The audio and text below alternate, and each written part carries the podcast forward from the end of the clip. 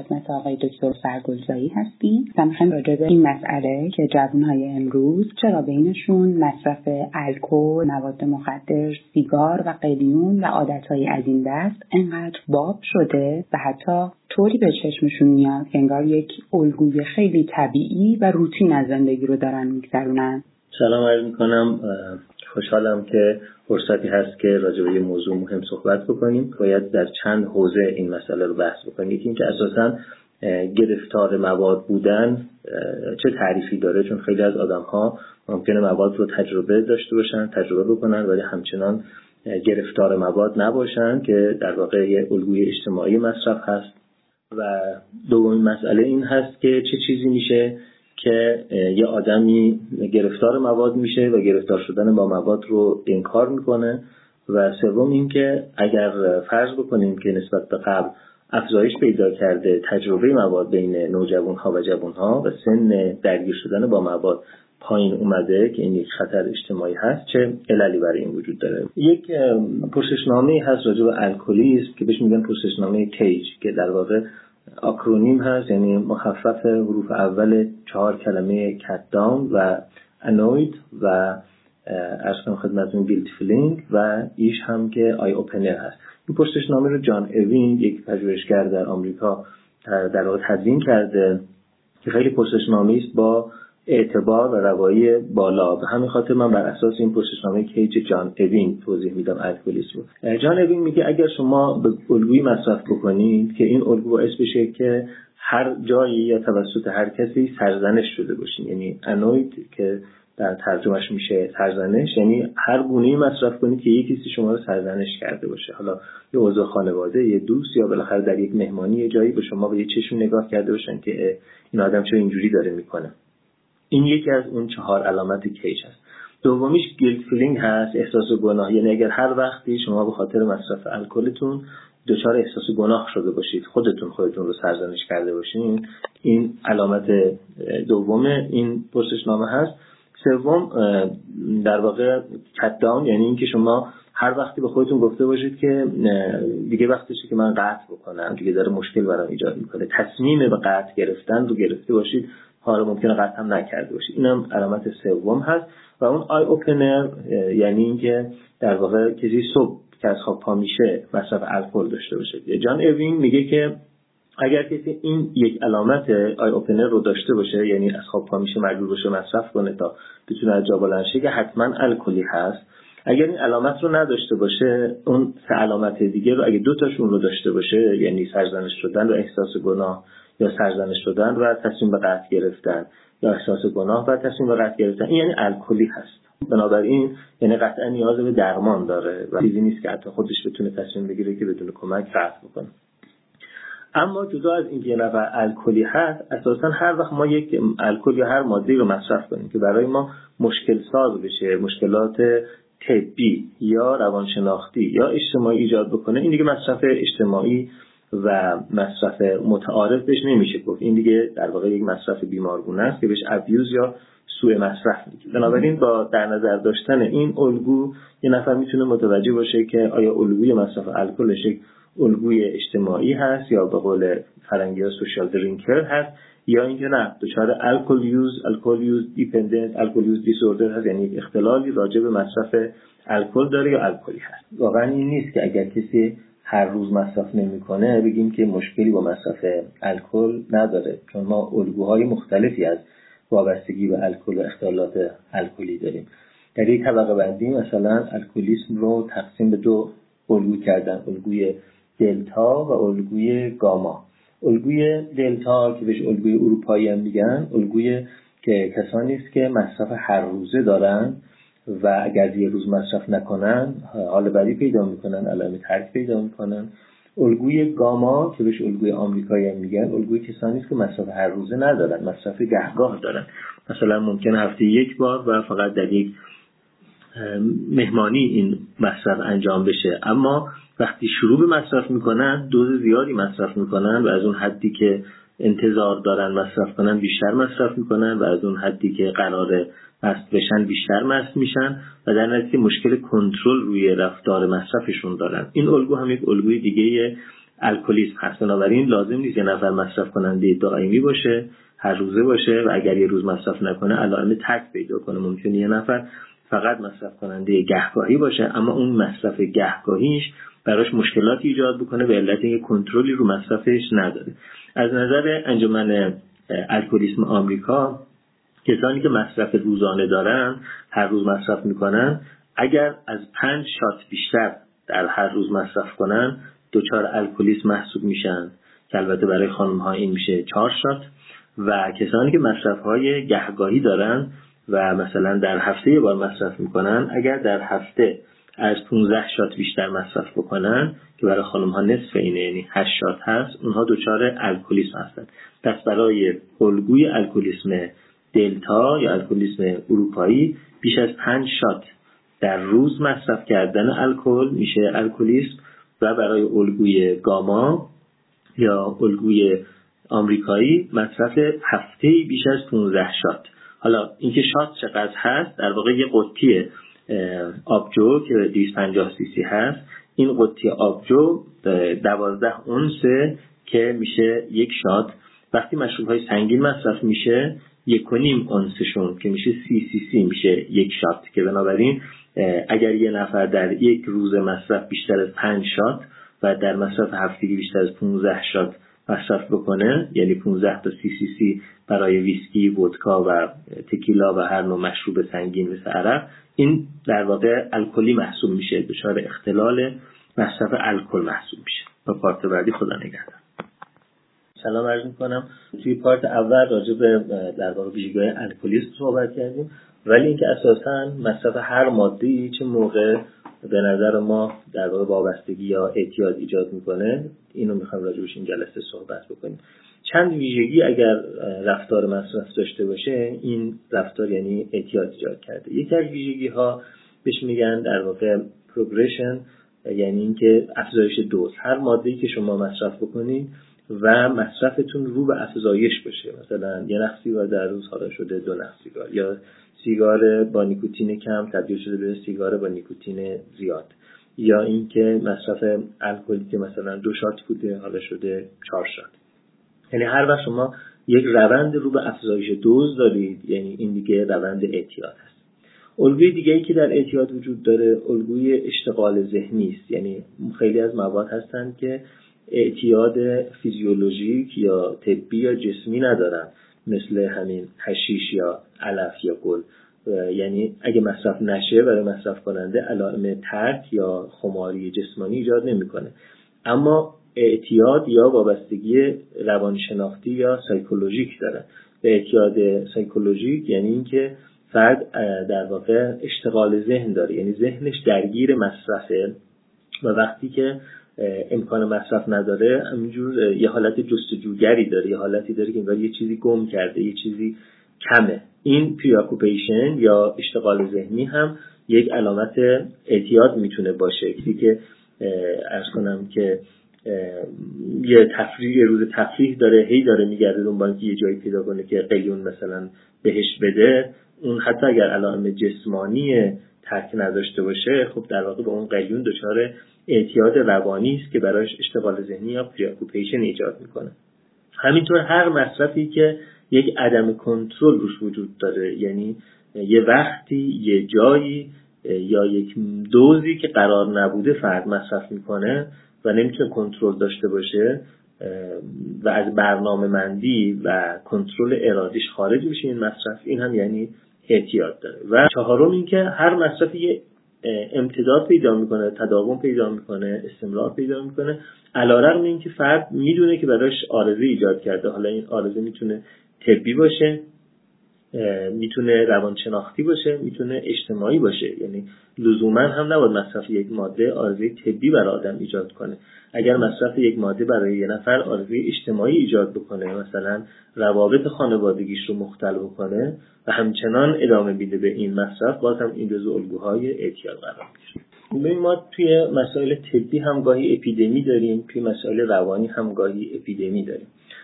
خب همه می‌دونیم که مثلا یه فصلی از سال که میشه یه تعداد زیادی از آدما دچار سرماخوردگی یا آنفولانزا میشن. یا یه فصلی از سال که میشه خیلی از بچه ها دچار gastroenteritis یا اسهال استفراغ میشن. اما هیچ خانواده ای نمیگه خب الان همه بچه ها دچار اسهال استفراغ شدن. بچه منم شده دیگه. نه برمیداره بچهشو می‌بره دکتر. هیچ آدمی نمیگه که خب اشکالی نداره همه آنفولانزا گرفتن. مثلا پس من نمی‌خوام درمان بشم. اپیدمی های طبی هر چقدر هم که همه گیری بحثی باشه هیچ وقت آدمی نمیگه من نیاز درمان ندارم. اپیدمی های روانشناختی اما این مشکل رو داره که چون اساسا سلامت روان خیلی وقتها مبتنی بر عرف در یه جامعه تعریف میشه. آدم فکر می‌کنن اگر یک رفتاری داره عرفی میشه بنابراین اون رفتار رفتار سالم هست. در حالی که چنین نیست. یعنی لزوما این نیست که تنها تعریف سلامت روان میشه عرفی بودن یا رایج بودن یک رفتار. گاهی اوقات یک رفتار خیلی رواج پیدا می‌کنه ولی اون رفتار رفتار ناسالم و بیمارگونه هست.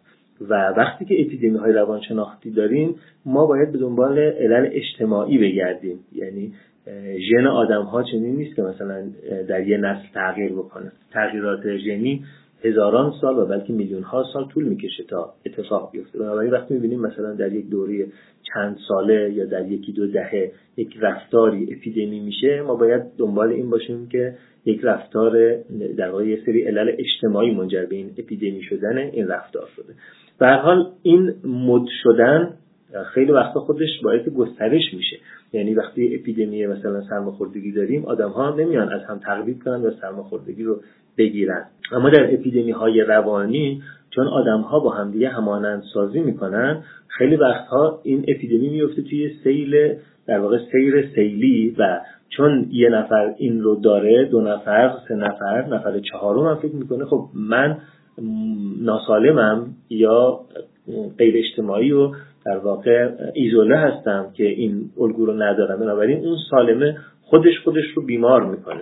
به خصوص در بین نسل نوجوان و نسل جوان که همانندسازی با همدیگه خیلی شایع هست و خیلی از همدیگه الگو می‌گیرن اینکه یک اپیدمی مسائل روانی تبدیل به یک مد بشه تبدیل به یک جست بشه. این خیلی زیاد هست و من فکر می‌کنم که این یک مد شده یه جست شده. حالا اینکه این مد یا جست اساسا چی شد که شروع شد؟ این رو فکر می‌کنم دیگه باید در پارت بعدی بهش برسیم. سلام عرض می‌کنم. هم فراوانی مصرف مواد در کشور ما رو به رشد هست هم سن شروع مصرف مواد و تجربه مواد تو کشور ما داره پایین میاد. اینا دو تا بحث کاملا خطرناک هستن. خیلی از کشورها هستن که توشون در یعنی دقیقا همه جای دنیا هست که اعتیاد توش وجود داره. اعتیاد مربوط به یک کشور خاص یا فرهنگ خاص نیست. اما خیلی جاها فراوانی اعتیاد توشون روی خط ثابته یا حتی رو به کاهشه. در حالی که کشور ما نمودار رشد اعتیاد داره. نمودار رشد اعتیادش مثبته. یعنی در واقع هر دهه نسبت به دهه قبل درصدی از مردم که درگیر به اعتیاد هستن افزایش پیدا می‌کنه و این خب خیلی خطرناکه. دوم که سن مصرف مواد داره پایین میاد و تحقیقات زیادی نشون داده که هر سن شروع مواد پایین تر بیاد عوارض مصرف مواد چه عوارض طبی چه عوارض روانشناختیش بیشتر میشه.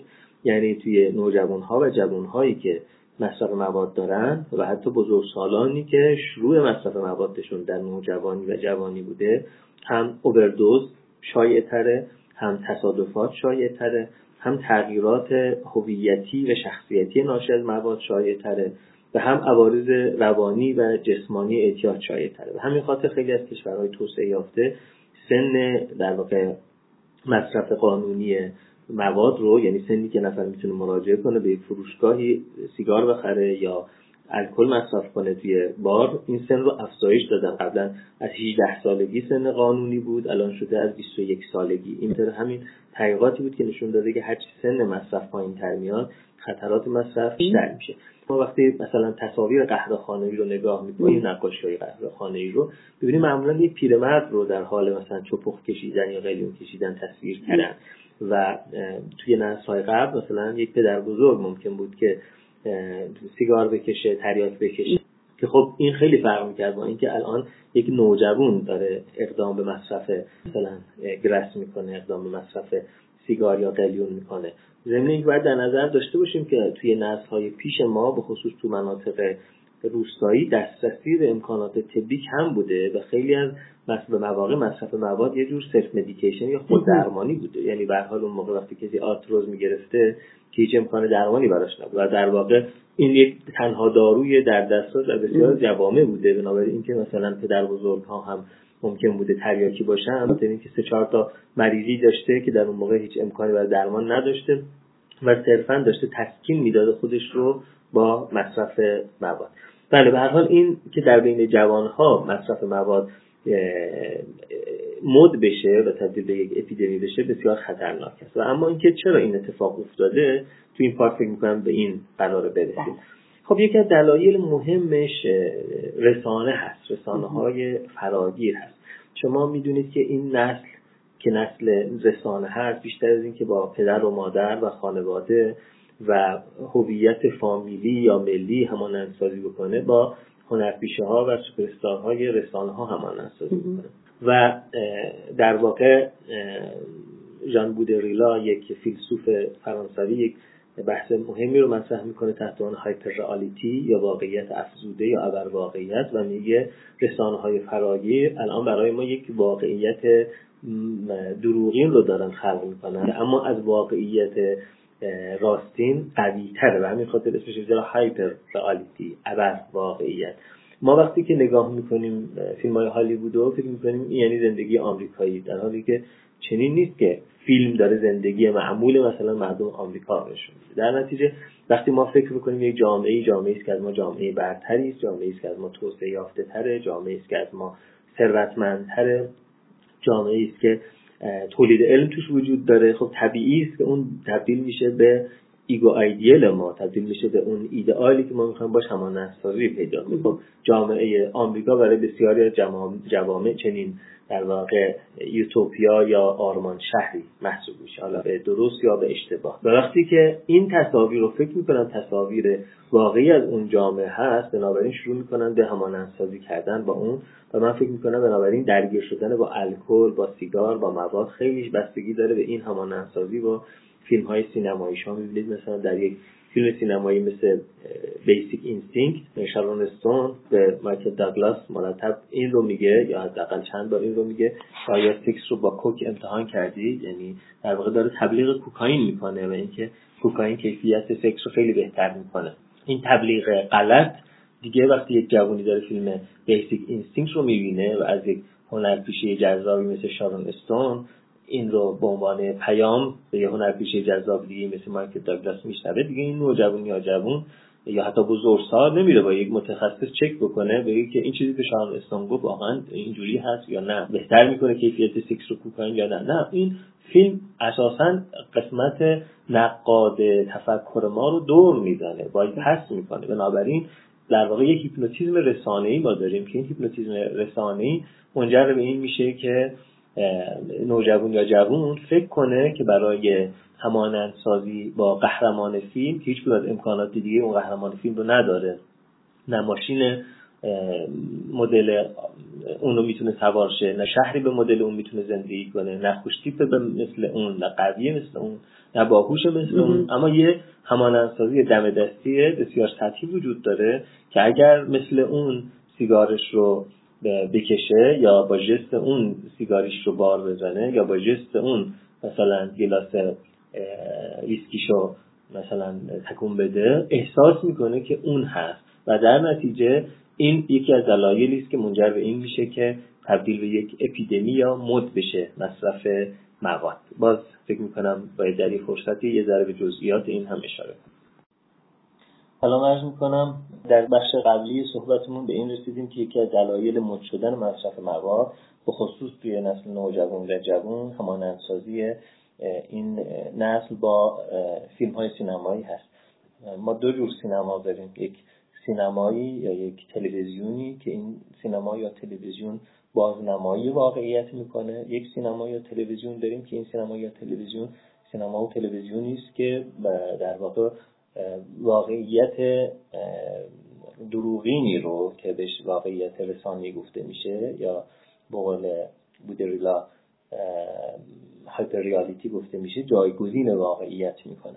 در واقع مثل اخبار میمونه. شما ممکنه در یه اخبار از اوضاع و احوال واقعی جهان با خبر بشید. یه موقع ممکنه شما یه اخباری رو گوش کنید و اون اخبار شما از اوضاع و احوال واقعی جهان منحرف بکنه. سینما هم دقیقا می‌تونه سینمایی باشه که بازنمایی واقعیت و روایت واقعیت باشه و کمک بکنه به اینکه خرد جمعی بشر افزایش پیدا بکنه گسترش پیدا بکنه و ما بتونیم درک بکنیم که مردم مثلا تونس چگونه زندگی می‌کنن مردم چه می‌دونم بنگلادش چگونه زندگی می‌کنن. می‌تونه سینمایی باشه که اساسا برای ما یک دنیای تخیلی و فانتزی ایجاد بکنه که ما خیال کنیم که آدم های خوشتیپ قوی موفق باهوش پولدار همیشه یک glass ویسکی دستشونه. خب طبیعتا ما فکر می‌کنیم که پس اساسا اینکه همیشه گلاس ویسکی دستت باشه هیچ تداخلی با سلامت جسمانی و روانی نداره بلکه اصلا یکی از ملزومات موفقیت و خوشتیپی و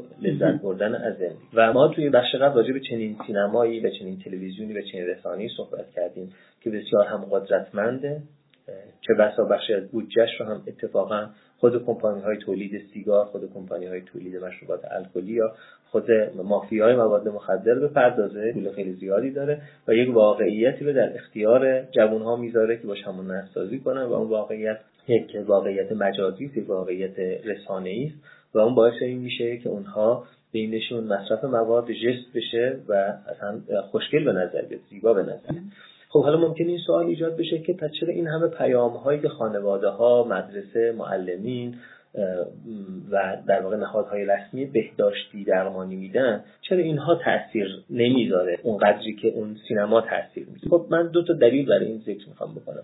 یکی از اون دلایل این هست که در واقع پیام اگر مبتنی بر تکنیک های روانشناسی نباشد ذهن ما اون پیام رو جذب نمی‌کنه. بنابراین بسیاری از کسانی که فیلم می‌سازن مبتنی بر داده های روانشناسی تبلیغات marketing neuromarketing psychomarketing پیام رو می‌سازن. در حالی که خیلی وقتا ممکنه که در خانواده یا مدرسه به گونه پیام داده بشه که خودش ضد پیام باشه. یعنی که مثلا شما فکر کنید که بچه ها رو توی برنامه صبحگاهی مثلا سر پا باستونن در زیر باد زمستانی و در حالی که اونها خسته و خوابالود هستن نیم ساعت مدیر مدرسه براشون سخنرانی می‌کنه.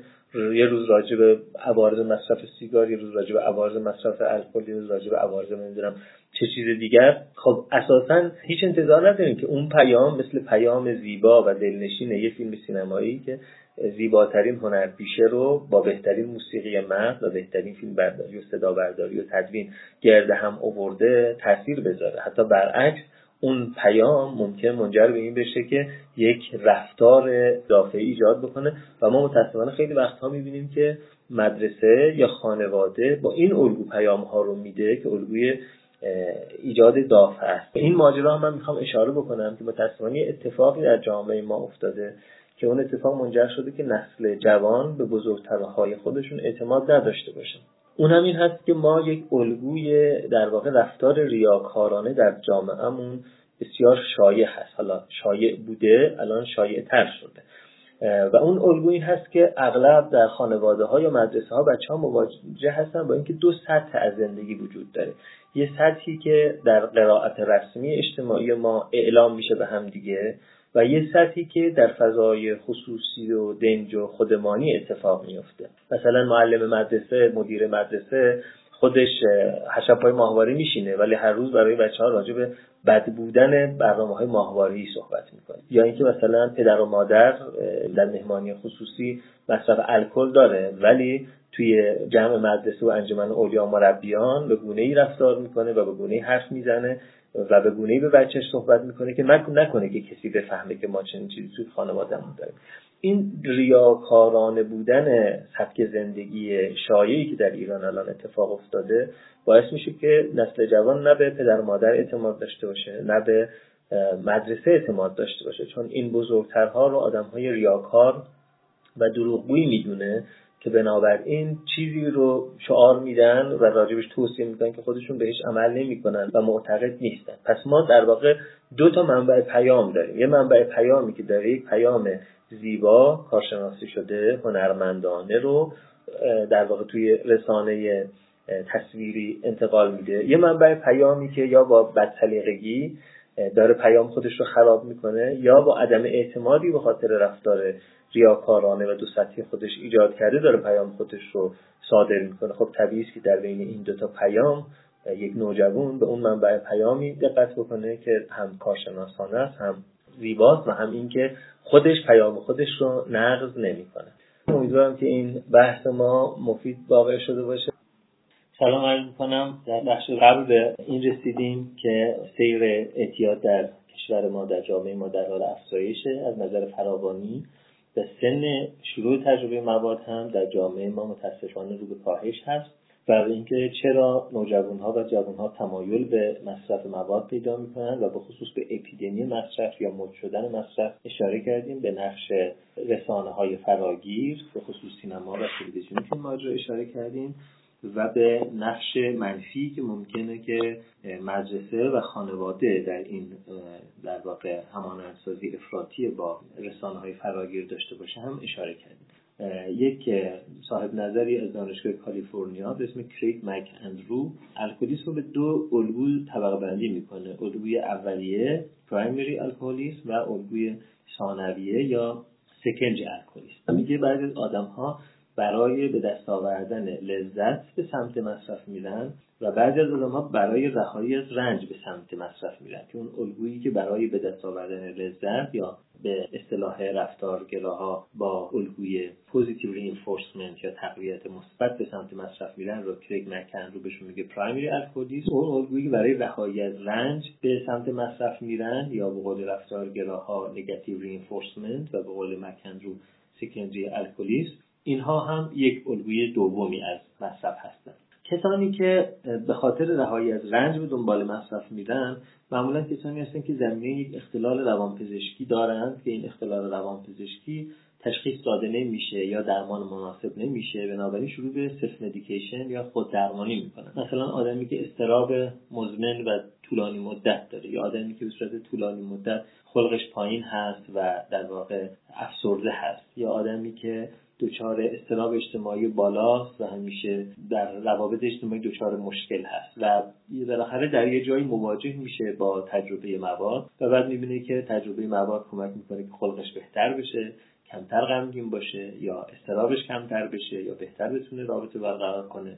طبیعتا این فرد احتمال اینکه تکرار کنه مصرف مواد رو و مصرف مواد افراطی داشته باشه بیشتر میشه. و همین خاطر یکی از راه های مهم پیشگیری از درگیر شدن با مواد قربالگری اختلالات روانپزشکی است. یعنی در مدرسه در ارز کنم که خانواده افزایش اطلاع و افزایش در واقع کمک گرفتن از کمک می‌کنه که یه نفر که دچار یک اختلال روانپزشکی بیشتر از اینکه به اصطلاح سرزنش بشنوه به تحقیر بشنوه بیشتر کمک دریافت کنه و حمایت دریافت کنه تا اون کمبود جبران بشه. اگر این اتفاق نیفته خب طبیعی است که این آدم وقتی مواجه بشه با یک درمان حتی یک درمان غلط یک درمان پرهزینه و کم فایده طبق این مثال عربی که الغریق یتشبس به کل هشیش آدمی که داره قرار میشه به هر علفی دست می‌زنه نه. به هر علفی دست می‌زنه.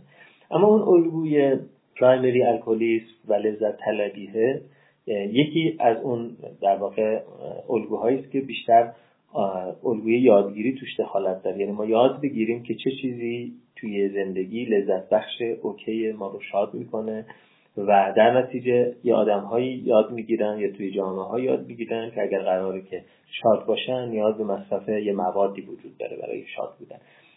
خب این الگو در یک زمانه هایی در یک مکان هایی ممکنه شایع بشه. یه جاهایی می‌بینی آدم ها می‌خوان شاد باشن مثلا از موسیقی و رقص بهره می‌برن. یه جایی آدم ها می‌خوان شاد باشن شروع می‌کنن به خوردن و پرخوری. یه جایی هم آدم ها می‌خوان شاد باشن فوری فکر می‌کنن که باید با یه موادی خودشون رو شاد کنن. اینا الگوهای اجتماعی است یا به اصطلاح های لذت هست که منجر به این میشه که بعضی از لذت ها رو ما یاد بگیریم و اون لذت ها رو بر لذت های دیگه ترجیح بدیم یا اون الگوهای لذت رو بر الگوهای لذت دیگه ترجیح بدیم. معمولا این الگوهای لذتی که مد میشن چون الان ما داریم راجع مد شدن مواد صحبت می‌کنیم در بین به خصوص نوجوان ها و جوان ها این الگوهایی که مد میشن معمولا بیشتر در بین کسانی مد میشن که برونگرا هستن و تلقین پذیر هستن و هیجانی هستن. بنابراین به همین دلیل هست که وقتی یه چیزی مد میشه توی نسل جوان بیشتر مد میشه. چون نسل جوان این سه خاصیت رو داره. هم برونگراز هم هیجان مداره یعنی تصمیماتش مبتنی بر احساسات نه مبتنی بر داده های متقاعد کننده و هم اینکه تلقیم پذیر هست. یعنی وقتی اکثریت یک کار رو می‌کنن اون هم اون الگو رو در واقع ادامه میده. اگر بخوام از این الگو که الگوی اجتماعی مصرف هست یا به اصطلاح پرایمیر الکلیسم از به قول کریگ مگن رو پیشگیری کنیم این با اون الگوی ثانوی فرق می‌کنه. الگوی ثانوی پیشگیریش مبتنی بر قربالگری و درمان مناسب اختلالات روانپزشکی است. الگوی اولیه یا الگوی مبتنی بر مد شدن نیاز به این هست که ما کار اجتماعی انجام بدیم. کار اجتماعی هم به این معنا که ترواره های جدیدی تولید کنیم. ترواره هایی که در خانواده مدرسه و رسانه باید به کار گرفته بشه. ترواره هایی که لذت های کم هزینه و سالم رو ترویج بکنه مثل بازی کردن مثل شعر خواندن مثل قصه خوندن مثل رقصیدن مثل اونس گرفتن با موسیقی و مثل ارتباط با طبیعت لذت هایی که در ارتباط با طبیعت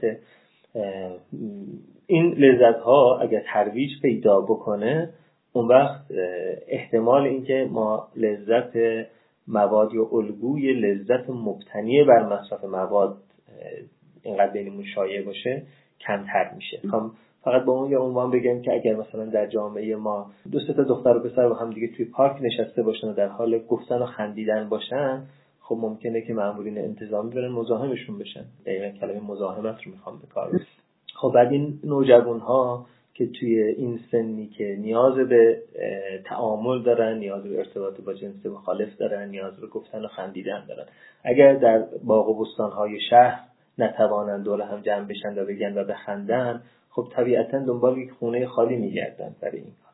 بعد هم فکر می‌کنن وقتی که خونه خالی فراهم شده با کلی زود و زحمت حالا پس دیگه به قول معروف آب که از سر گذشت چه یک وجب چه صد وجب حالا دیگه اونجا سیگارم اگر باشه چه بهتر علفم اگر باشه هشیش باشه چه بهتر الکل باشه چه بهتر و در نتیجه این الگویی که متاسفانه از لذتهای سالم جلوگیری داره می‌کنه فقط الگویی ترویج کننده لذتهای ناسالم و پرهزینه است. بنابراین تا زمانی که نهادهای قدرت در جامعه ما در زندگی خصوصی مردم بیش از حدی که مجاز هستن دارن دخالت می‌کنن و دارن, و دارن از الگوهای طبیعی و سالم و کم هزینه لذت جلوگیری می‌کنن متاسفانه ما الگوهای بیمارگونه لذت رو می‌بینیم که در زیرزمین ها در پستوی خانه ها رشد می‌کنه و بعد دیگه انقدر بیرون می‌زنه که شما دیگه در پارک های شهر هم می‌بینید جوان ها دارن در واقع هشیش می‌کشن و علف می‌زنن و رفتارهای پرخطر می‌کنن. ما آدم ها ذهنمون با مقایسه کار می‌کنه.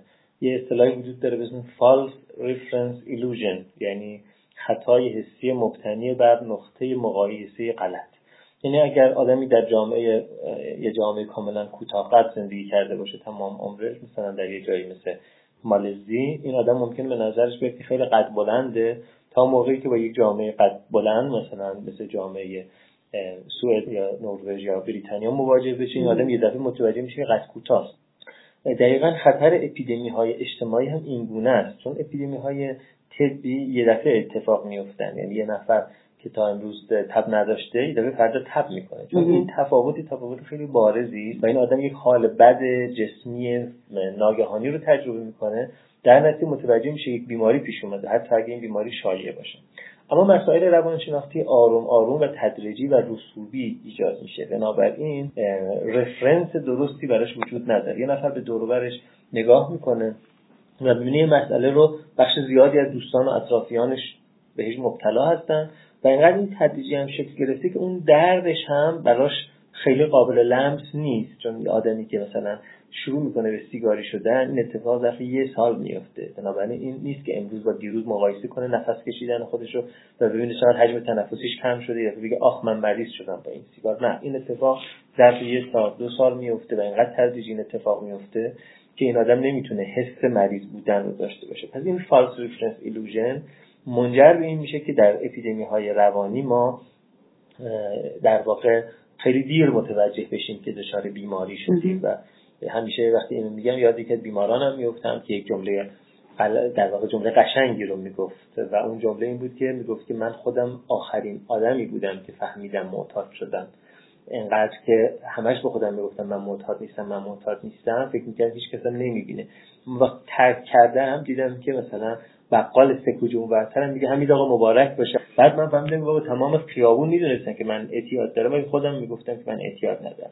در این false reference illusion وجود داره و اساسا اینکه ما الان داریم این گفتگو رو ضبط می‌کنیم و می‌ذاریم در شبکه های اجتماعی و امیدوارم که دوستانم این رو گسترش بدن در شبکه های اجتماعی. در همین هست که آدم هایی که دچار این false reference illusion هستن و در مقایسه خودشون با یه جامعه کوچکی که اطرافشون رو گرفته فکر می‌کنن خب رفتار سالم همینه.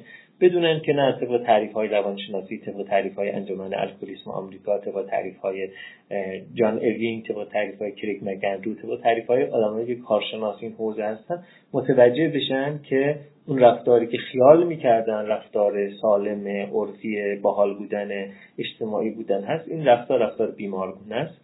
و امید داریم که این منجر به این بشه که اونها زودتر به فکر تغییر سبک زندگی و کمک گرفتن خیلی متشکرم. من دکتر محمد رضا سرگوزایی روانپزشک. این بحث ها رو با موضوعات در واقع مربوط به سلامت روان ادامه خواهیم داد در موضوعات دیگه و در هفته های یا ماه های بعد باز هم در این کانال هامون خواهیم گذاشت. خیلی ممنونم از توجهتون.